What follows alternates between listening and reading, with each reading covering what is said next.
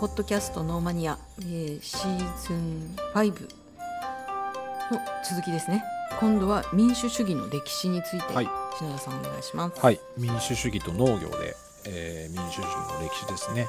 前回まではね、えー、とアメリカの民主主義アメリカが唱える民主主義ってどうなのとか民主主義によって農業が小作農から自作農に変化しましたよっていう話をしました。で今ちょっとね民主主義自体の話をしてます。で今日は民主主義の歴史。はい。をちょっと追っかけてみようかなと思います。はい。またね歴史学者の人がうん。聞いたら、うん。そうじゃねえよとか、うん。ちょっと足りないなっていうのもあるとは思うんですけど、あの一応あのノーマニア的にはい。調べてみましたので、はい。はい。まあ、でもこれあの基本的に教科書に載ってることベースです。うん。あの載ってない、えーちょっとトリビア的なことを少し補足しながらはい。お話ししていきます。はい。民主主義僕らが今、うん。えー接してる、えー属してる社会の民主主義っていうのは、うん。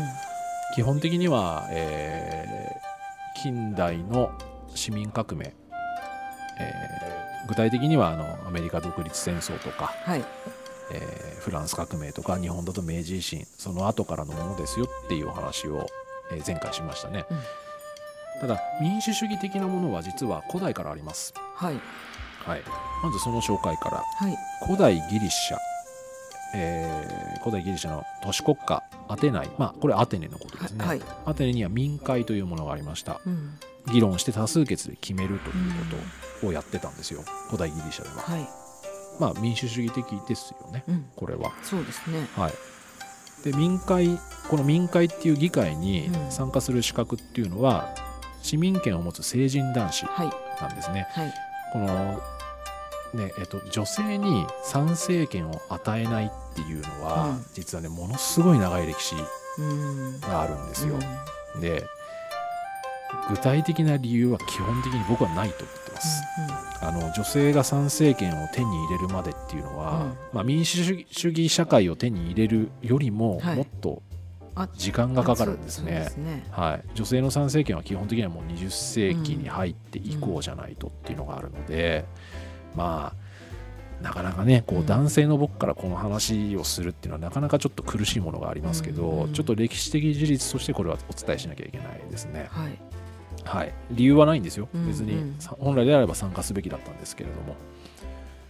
古代ギリシャアテネの民会の参加資格は市民権を持つ成人男子。うん。で奴隷とそれから女性。うん。あとは国外からの移住者。アテネじゃない人ははい。対象外でした、はい。まあ、それでも一応あの多数決で決める議会的なものがありました、はい。えーその後ですね、まあ、一回あの王王様が登場したりあの貴族政治ってまあ元老院っていうんですけど、はい。あのちょっと細かくは省きますけどいわゆる貴族がはい。全てを決める、えー元老院時代っていうのがうんあって、その後ソロンとか、えークレイステネスっていう、まあ、あの民主主義の勉強をすると出てくる、まあ、登場人物有名な人たちがいるんですけど、はその人たちが出てきてはい。500人評議会っていうものができます。うん。えー10の部族があったんですね、はい。古代あの古代ギリシャ、えーとごめんなさいアアテネには、はい。10の部族があって10の部族から各50人をうん。それぞれ50人をくじ引きで選出して。くじ引きで？くじ引きです。あくじ引きだったそうですよ。ーへえすごい民主的。はい。で うん。まあ任期は1年で生涯で2回までしかこの民会議員にはなれないと。男性だけですけどね、はいもちろん、はいはいはいっていう形でこれだから直接民主主義に近いですね、うん。もうあのすね。生涯で2回までしかなれないんで、あのあんまりダブらないんですよ、うん。この人にだけ権力が集中するっていうことにはならない、はい。そうですね。はい、もちろん今のねうん。民主主義社会というか国家運営とは全くうんうん。ね違いますから、はい。単純比較はできないんですけど、まあそんな時代がありました。古代の民主主義の基礎っていうのがここでできます、はい。で今の古代ギリシャの話ですね、うんうん。古代ローマ、はい。えっとこれ有名ですけど共和制ローマっていう時代があります、うん。えー貴族で構成される元老院。はい。あのーさっきもありましたね、うん。アテネでもありましたけど貴族がいる元老院とうん。平民で構成される民会っていうのが、えーまあ、ハイブリッドですごいですよね。設定されます。はい。なんかこれすごいとあの人民の声を聞くと、まあ、でもこれもだからあれですよ。男性だけなんですよ、うんまあまあうん、うん、なるほどね、はい。でえっとまあその元老院と民会ですね、うん。えーここで意思決定がされて、えー行政官とか執政官と言われる、はい。い、わゆる政務官、まあ、今で言うと閣僚だと思いますこれは。はい、政府のはい。閣僚うん。っていうのは、独裁とか腐敗を防止するためにうん。任期が制限されました、うだから永永遠にあの大統領とかできないわけですよ。で任期も何回も何回も同じ人がやるとかできないわけです、はい。だそこら辺の危険性は認識してたんですね、んうん、それがすごいと思うんですよね、でうん。ローマの市民権とか民民会における、まあ、あの選挙権非選挙権を含むさまざまな権利を有するっていうあのものっていうのが、まあ、あのだんだんこう拡大というか、はい。い、わゆる参政権っていうのがあの確立されていった時代ですね、うん212年にアントニヌス勅令っていうのが、うん。あのカラカラ帝っていう人によって、あの出されるんですけど、はい。カラカラ帝っていうのは皇帝ですね。はい。で皇帝がいるんですけどあのきちんと人民の参政権っていうのは確立された時代です、はい。ここは。あのもっと細かいのあるんですけど、はい。ちょっとここはもうあのはしょります、はいはいはい、で、えーこの時代にはアントニヌス勅令っていうのが、はい。あちょ勅令ってわわかります？聞いたことあります？あの直接名を下す？あえっとですね音は一緒なんですけど勅令っていうのはねちょっと違う意味があって、はい。あの皇帝とか、はい。えーいわゆる国のトップの人から出される命令のことを直令っていうんです。はあはあ昔勉強したような。そうなんですそうなんです。気がしますね。はい。っていうまあ要は皇帝の命令であの自由民皇帝国内の全ての自由民ですね。はい。あのこれは非征服民要は征服した土地の人民も含めて、えー選挙権非選挙権を含むさまざまな権利を市民権として与えたっていうことがここでなされます。すごいですねこれ。ただし男性だけ。はい。成人男性だけはい。はい。ですね、うーん。でえっとまあここんな古代ローマでの歴史がありました。はい。でその後あの中世になっていくと、まあ、主にヨーロッパの話ですけど、はい。西洋社会ですね、はい。中世になっていくとそれまで今お話しした古代ギリシャ古代ローマうのん。民主主義的な構造っていうのはまあちょっと消えちゃうんですよね。まあ、ローマでもねあのカエサルとか出てきて皇帝になったりしてますしね。うん独裁とかも出てきてるのであのまあ多分社会がねうん王様とか王権を望んでたんでしょう。きっうんと。望んでたかまあそうせざるを得なかったのかわかんないですけど、うん。あのいわゆる封建社会とかあの神権社会神の権利とかって神権社会ですね、はい。あの教会がトップに立つ。もしくは絶対王政っていう、はい。い、わゆるあの完全なヒエラルキー構造うん。が、あの世の中の基本となります。中世ではですね、はいただ限定的ですけどあの一部でほんの一部で民主的な手段を選ばれた。民主的な手段で選ばれた君主うん。ですね。うん。あとは合議制で運営された国家っていうのもほんの一部ですけど中世の西洋には存在しました。ああの簡単にご紹介しますとあのベネツィアとかジェノバっていう都市国家。ーはい。はい、あの都市国家。なんで、うん。そその場所だジェノバだけとかですけど、ね。はいはい。ここはあの商人たちの合議制で決められてたうんそうですね。あの日本の、えっと、博多とか堺とかはいはいはい。もそうと言われてますね、はい。自由自治都市だって言われてます、堺はね後に織田信長がはい。支配下に置きますけど、あとはこれあんまり日本では知られてないんですけれども、えーポーランドとかリトアニアっていうあの東ヨーロッパになるんですかね、はい。えー、と中世の時代は国王を選挙で選ぶということがされてたんですよ。はい。国王選挙で選ぶ。そうです、あのもちろんあの参政権というかその選挙に参加できるのはあの上層階級の貴族の男子だけなんですけど、はい国王って基本的に世襲じゃないではいすか、はいそうですね。別にその選挙とか合議制で選ばれるものではないっていうイメージがあるじゃないですか、はいはい。僕らは。そうですね。けど中世の,、うん。あのちょっとごめんなさいあの何年っていうのを忘れちゃいましたけど、はいはポーランドとかリトアニアはあの国王選挙っていうのが行われてるんですよ、うん。何代かは。で国王があのまあ投票で選ばれたという時代があったんで、まあ民主主義的と言えるか分かりませんけど、うん。封建社会ではあったんですけど、うん。ただじ人民ではないですね、うんまあうん、貴族たちの複数人数の貴族の意思は反映されたっていう歴史がありますこれは日本ではあまり勉強しないかもしれないですけど、うん。そうです西洋社会では意外と有名な話ですこれ。うん。あとあのこれも西洋社会ですごく有名です。日本ではあまり知られてないですけど、はい。えっとアイスランド。はい。寒いとこありますね、はい。はい。アイスランドには実はかなり昔西暦930年からえ。アルシングって呼ばれる立法府議会っていうのが存在するんですよ。立法府議会。はい。立法府。立法府。立法府ですね、あ要は法律を作るところですね、議会です。はい。これはアルシングって言って現在まで続いているシステムです。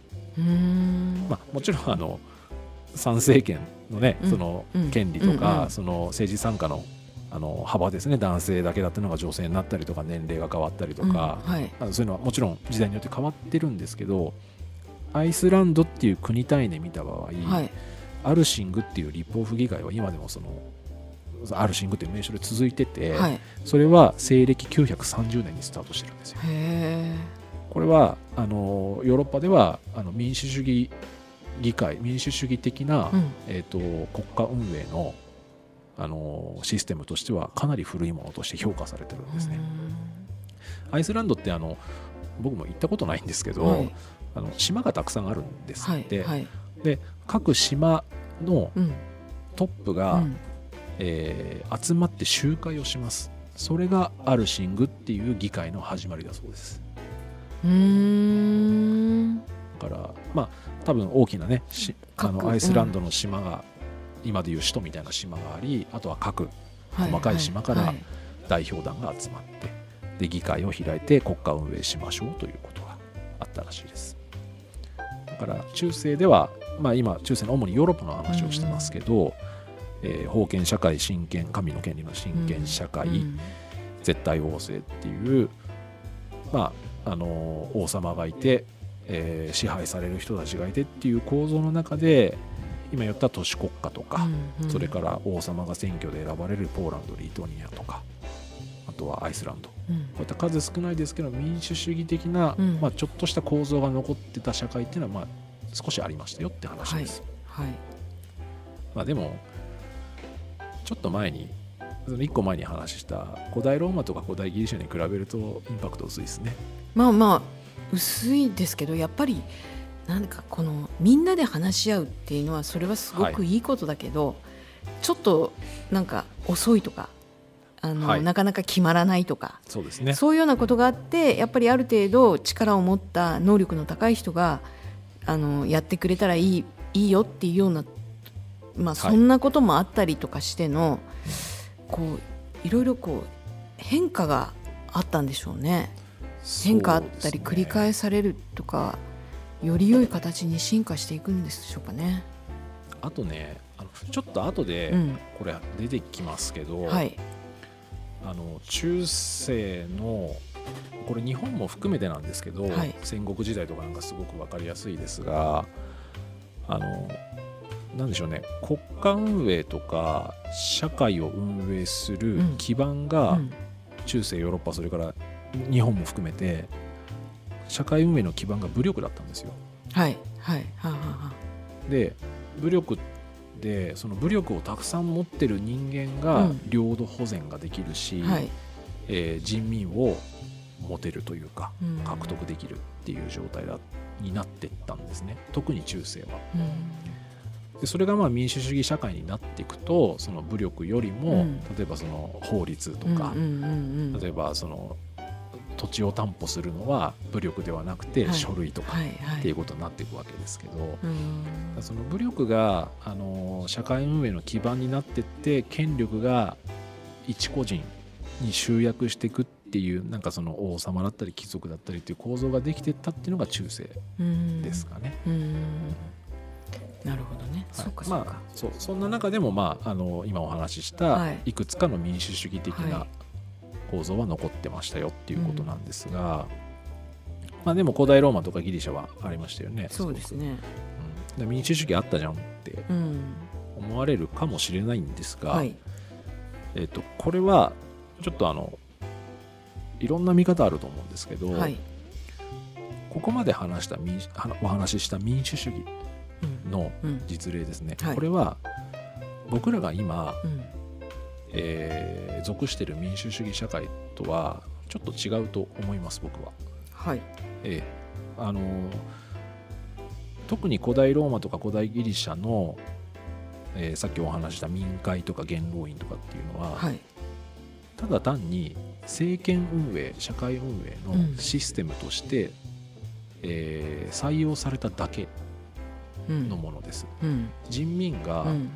権利を要求して、ああはい。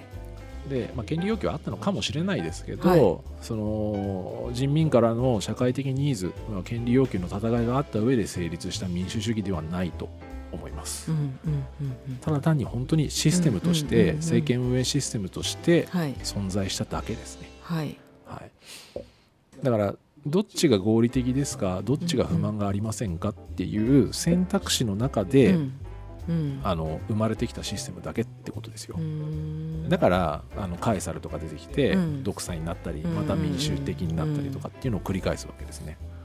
なるほどね。はい、そうじゃねえよっていう歴史家もいるかもしれませんけどまあそうじゃないかなと思うんです僕は。うん。はい。冒頭に説明があったその、はい。みんなが平等でとかはい。あのなんとかな一人一人の権利は同じだとかみたいな、はい、そういう思想はなかったよ。ああまりないっていう。ゼロじゃないかもしれないですね、考えた人もいるんでしょうけど、ただ、まあ、そもそもね、うん。あの女性に権利はなかったし、ね。あと奴隷が存在してたし、うんうんまあ、あのカラカラ帝っていうねローマの時に話しましたけど、アントニヌス直直令の時は、はい。あの征服したうん土地のあそうですね、人民も一応市民権は与えられたんですけど、うん。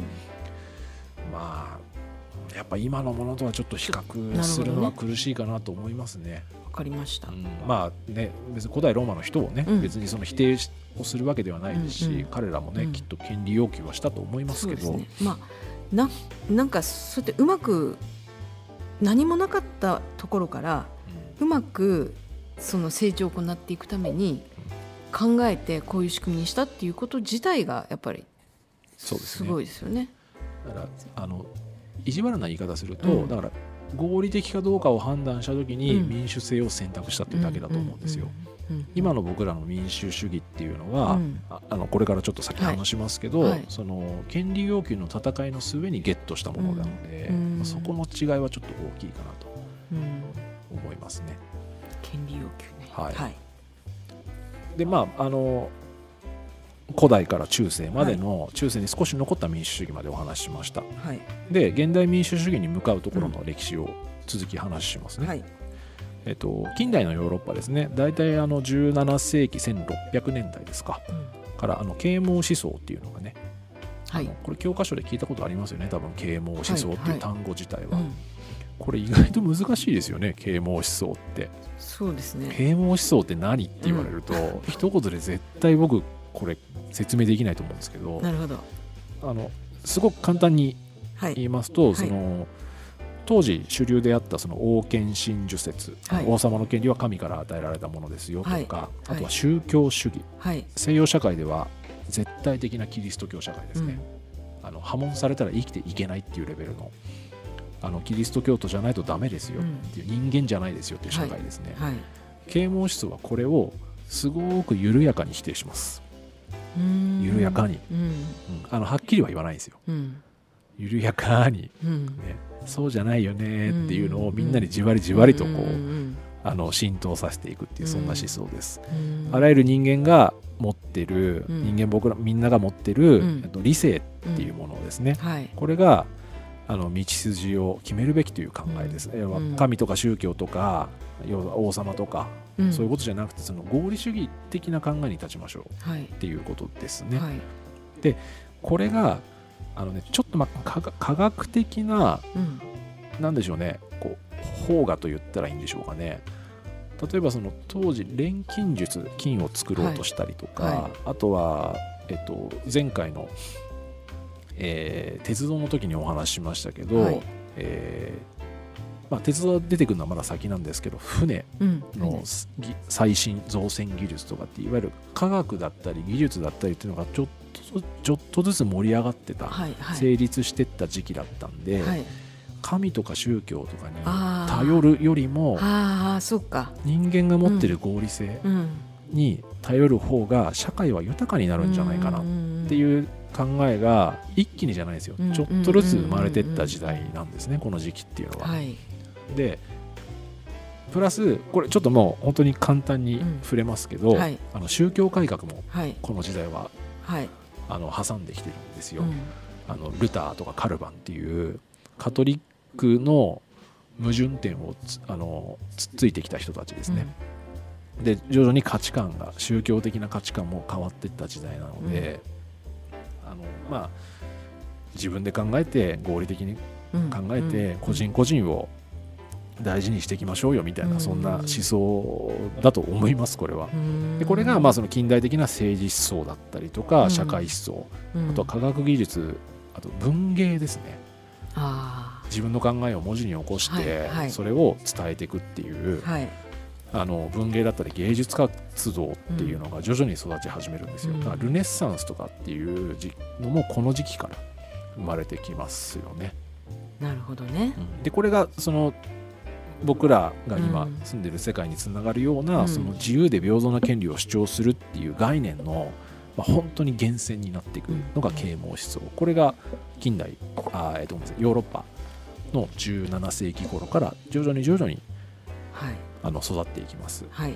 であのこの啓蒙思想っていうのを唱えた人たちっていうのはまあ何人かいるんですけど、あのー代表的なのはボルテールっていうフランスの人ですね。うん。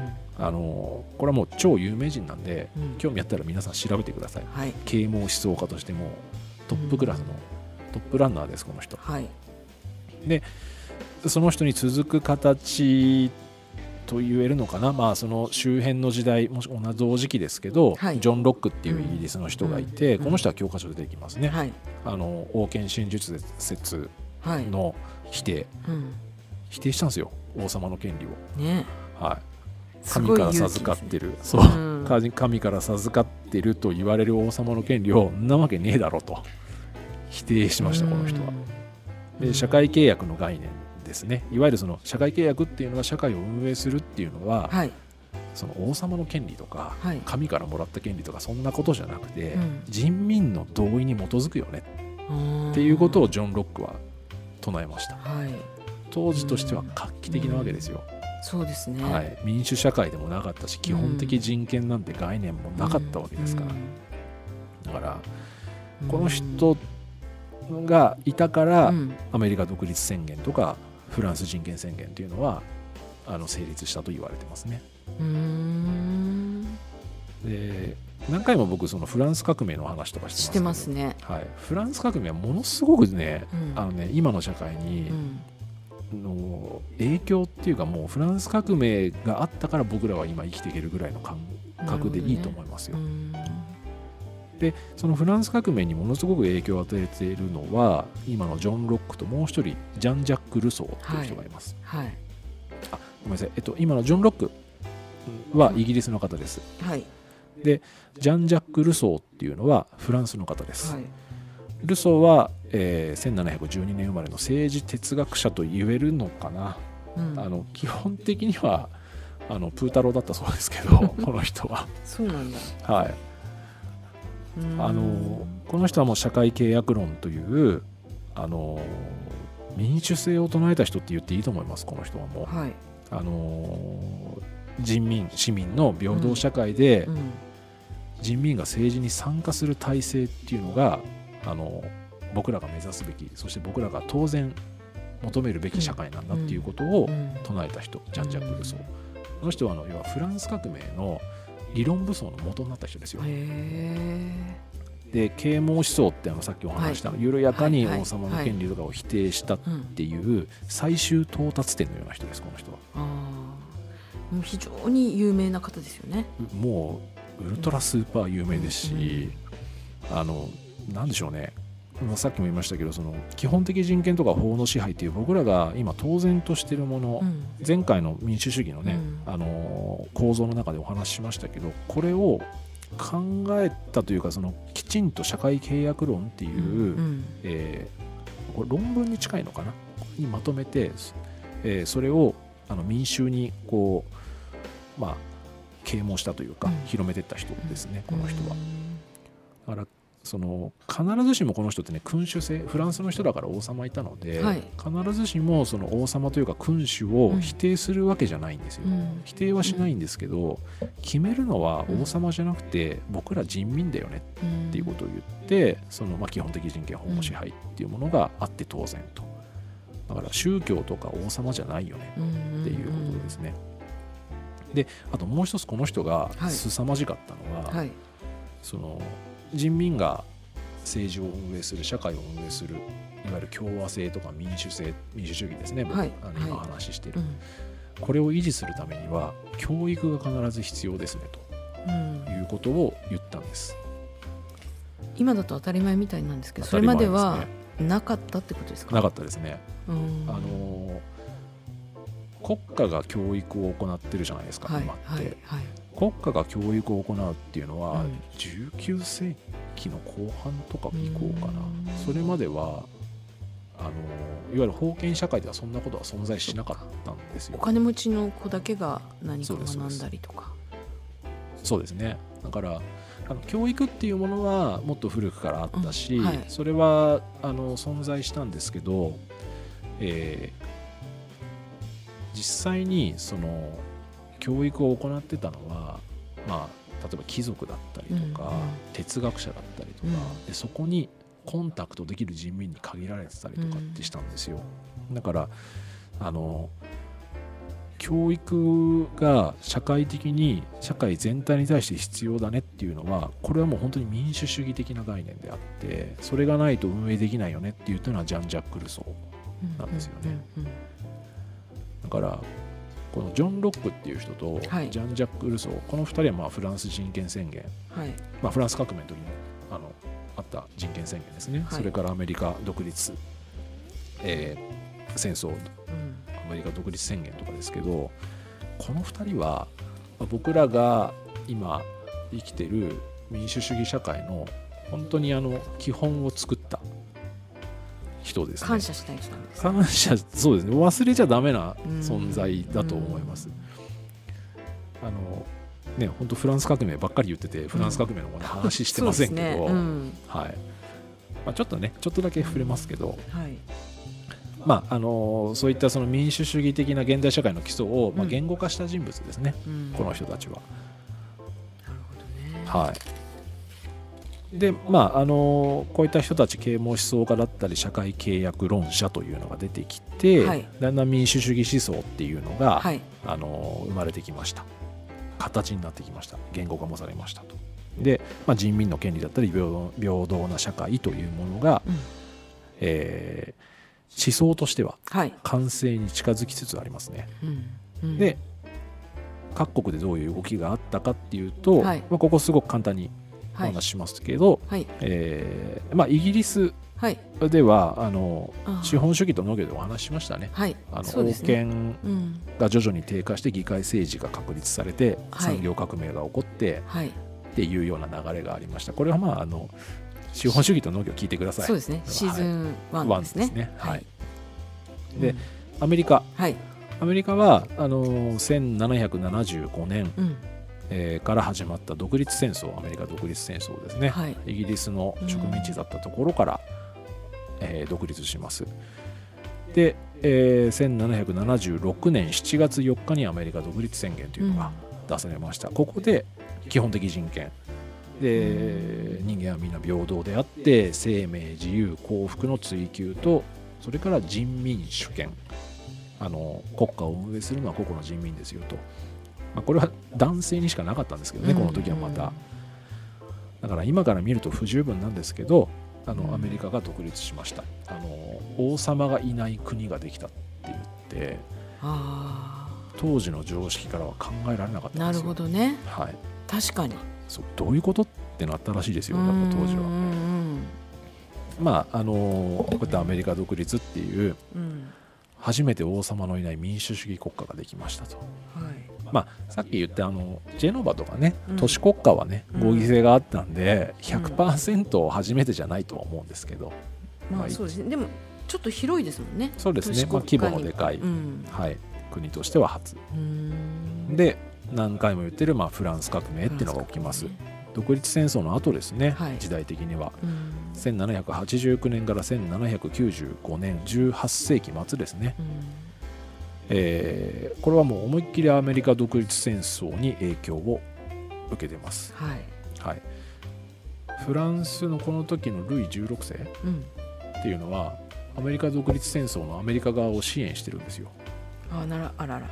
支援してるんです。お金出してるんです。でお金出してまあそれであのフランスはあフランス王室っていうのはものすごくうん。経済的に困窮して、まあ、それもフランス革命の一員になってるんで、うん。まあ、軽く自爆してるんですけど、うん。はい。でまあ、フランス革命っていうのが起きました。で身分制とか領主制っていういわゆる封建社会構造も完全にこれでもう破壊します、はい。王様も殺します、はい。はい。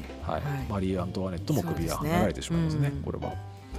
で、えーフランス革命で法の下の平等、はい経済的な自由うん私的財産権の確立、はいえーこれ資本主義が発展する要素ですねこれは。うんあとは人民主権それから権力の分立いわゆる三権分立ですね、うん。はい、うん。地方立法行政。はい。それからフランス人権宣言はい。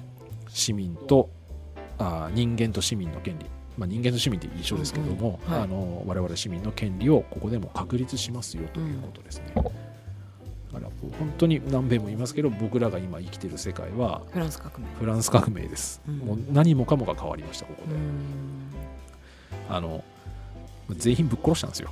フランス革命って、うん封建社会構造の上の連中を全員ぶっ殺して、過激ですよね。はい、でもそれがあったからこそそうですね。あのーちょっと余談ですけどね、このフランス革命が起こるじゃないですか。はい。でフランスでは王様が殺され、はい。王様の権利は否定され、はい。人民が、うん。えー政治の権力を握るわけですよね。はい。周りの国はうん。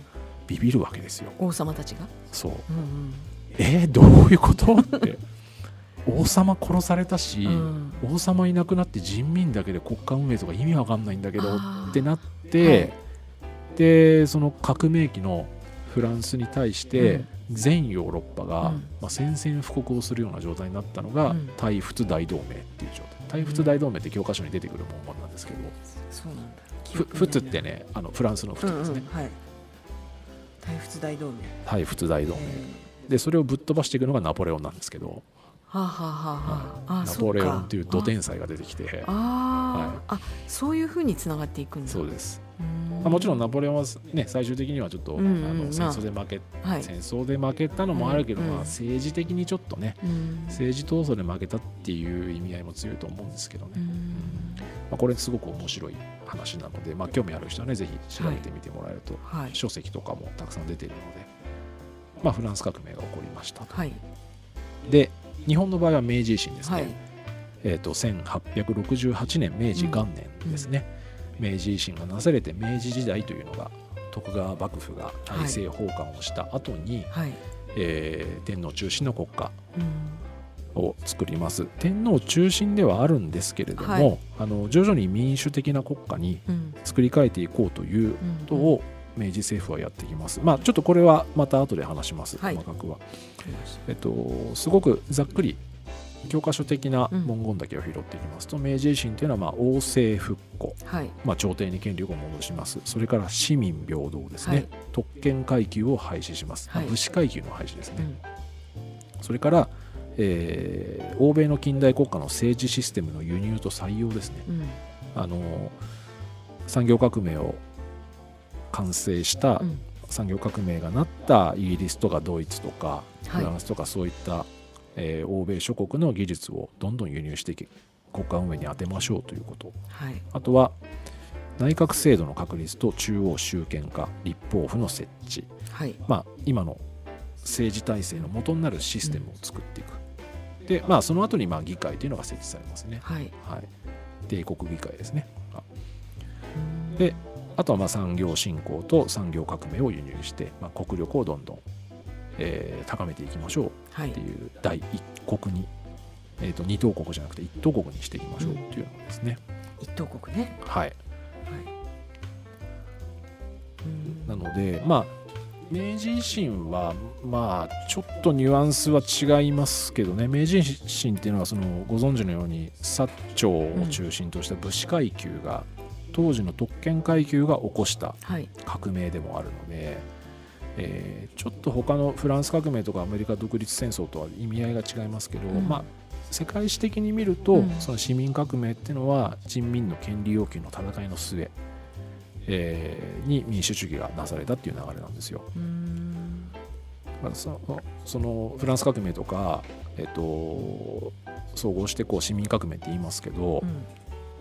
まあその革命を経てうん基本的人権幸福追求権市民平等国民主権っていうその戦いの末に獲得した人民の権利ですね。うん。要は血を流してるわけですねそこまでは、うん。たくさん。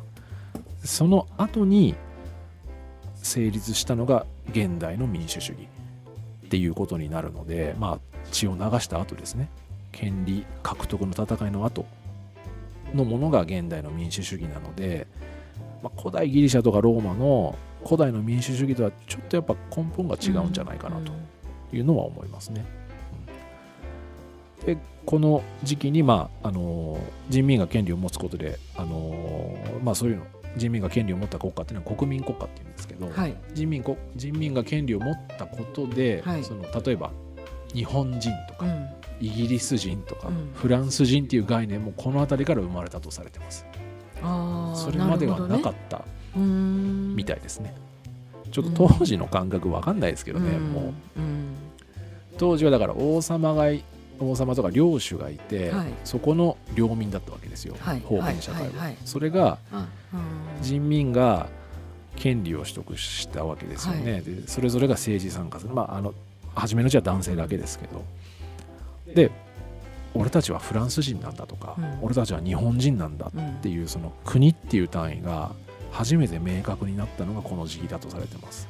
でその国民っていうものが存在することが、まあ、みんな認識し始めたっていうのはこの時期。それを国民国家っていうんですけど、なるほどね。はい、あんまり分かりにくいですねいやまあでもね日本はやっぱりペリさんとかあの、はい。ああいう遺跡遺跡にこう迫られてはい。あのもう時代を変えなければならないとか、あの国としてまとまっていこうと。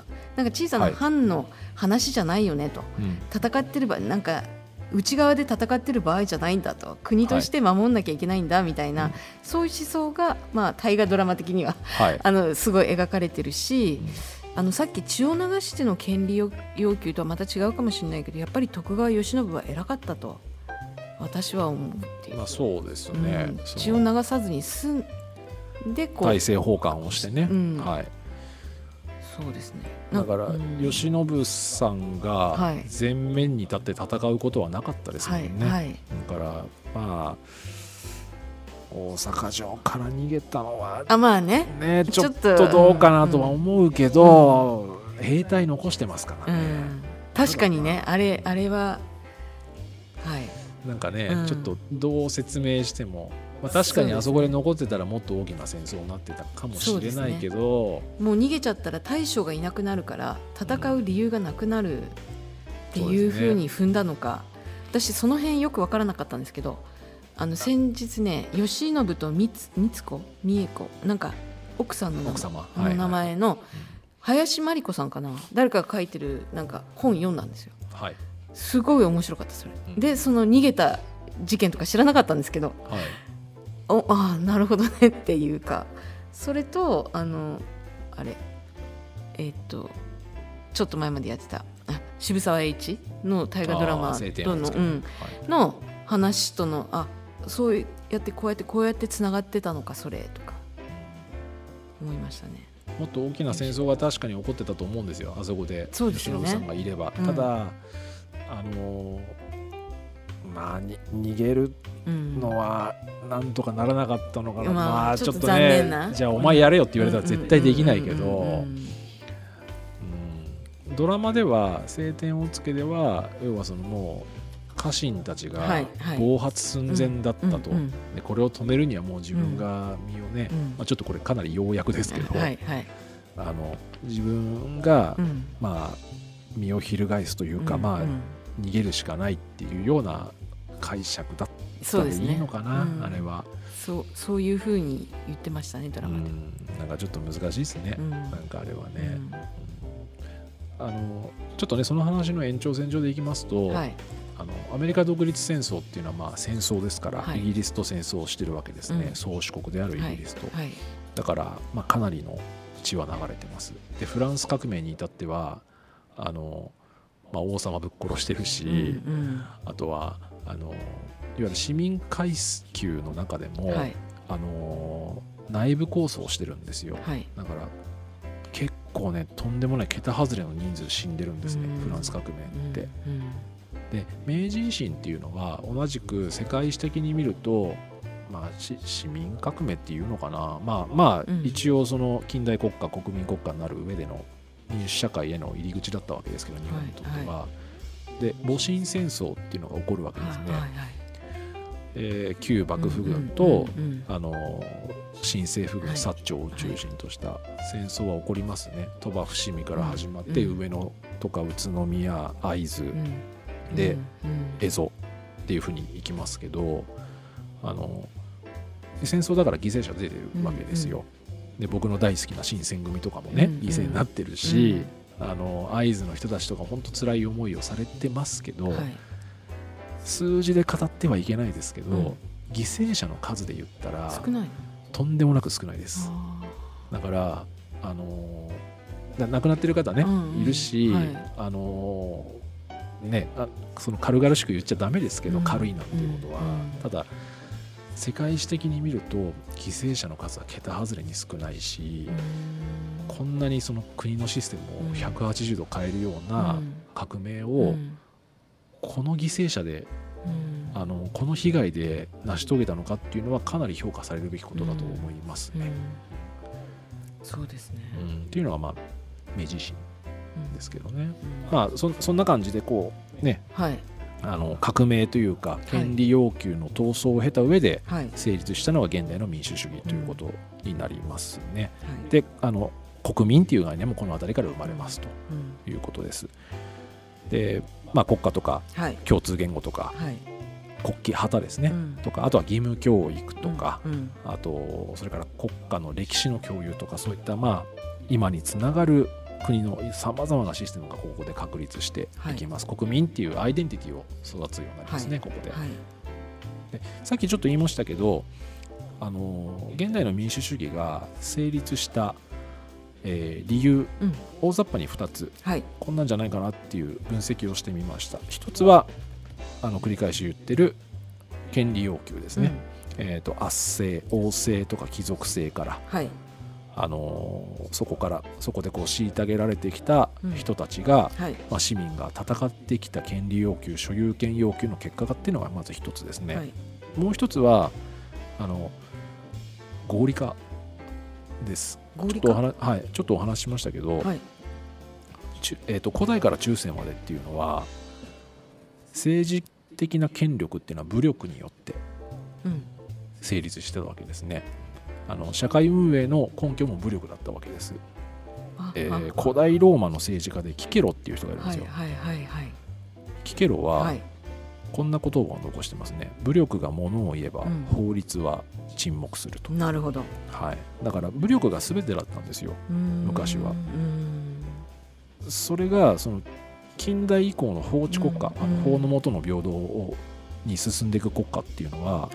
法律に基づいて、はいあの証証書っていうか、まあ、紙ですね。契約書だったりとか、そういったもので個人の権利を保障するわけですね、うんうん。で私的所有権を認めてまた保障してはい。各市民が国家を維持運営するっていう、まあ、民主社会に近づくわけなんで、はい。武力支配よりも合理的で低コストなんですよ、うん。だから、まあ、非常にあのこの辺りっていうのは、はい。なんでしょうね。こう合理的な判断をうん。何千年もかけてしていった結果、うんうん。権利要求もありますけどね、はい。これが現代民主主義うん。に向かってった、えー成立した、え2つの大きな要因なんじゃないかなと思いますね。でこの民主主義のはい。種類っていうのが、はい。まあ2つ大きく分けてあるはいんですけどこれはまあ教科書的にちょっと一応触れときますね、はいはい。直接民主主義うん。と間接民主主義。はい。これ聞いたことありますよね。はい。はい、うん。まあこれ以上でもこれ以下でもないんですけど、まあ直接民主主義はまあその大議員と代表者とか大議員介さずに、うんまあ人民が意思決定に直接参加するんで、まあ、国民投票とかうん。住民投票のこと、で一方で間接民主主義ですね、はい。これがまあ今主流ですけど、はい。代表者うん。議員とか大統領とかそういったものを選出して僕らの意思決定を彼らに委任してるわけですね、これが間接民主主義ということなんでまあ全員参加するよりもまあねうん。政治運営能力を持ってる、ん。あのまあ、政治エリートと言ったらいいんでしょうかね。そういった人たちを、まあ、一応選挙で選ぶので、うんうんえー選挙で選んで委任するってことになるので、まあ、うん国家とか組織を運営するにはまあスムーズにはなるかなと思いますね。なので、まあ、この2つ間接と直接っていそううですね。はい、でもアメリカの大統領選挙はね、もう州単位で決まっちゃうじゃないですか。どんな僅差でも、大大議員ななんかそうですよね。直接票数じゃないですもんね。そうなんですよ。あれって博打に近いものがあるなっていう気もするんだけど、まあ、ね。昔ながらにねああいうやり方してるからうん。あれだけど、うん。あのーまあ、ただそれを決めたのもそのシステムを決めたのもうん。民主主義システムの中でということなので、うん。まあ一応民主主義的と言っていいまあのかなとは思いそうですねなので、まあ、民主主義の歴史とはい。今こんなはい状態ですよということをお話ししました。はい。あのまあ、民主主義の対極に位置する政治システムはこれはいいですね。もう散々言ってきたので親権はい。政治とか貴族政治とか独裁とかですね、うん。はい。そういったものですね。なのでちょっと今回はここで一度切っておきましょうかね。わかりました。で次回ももうちょっと民主主義のお話をします。ちょっと現代の民主主義をどう評価するのかみたいなちょっと偉そうな話も多少入ってきますので、はい。一回ちょっとここで切りましょう、わかりました。はい。はい、本日はありがとうございました。ありがとうございました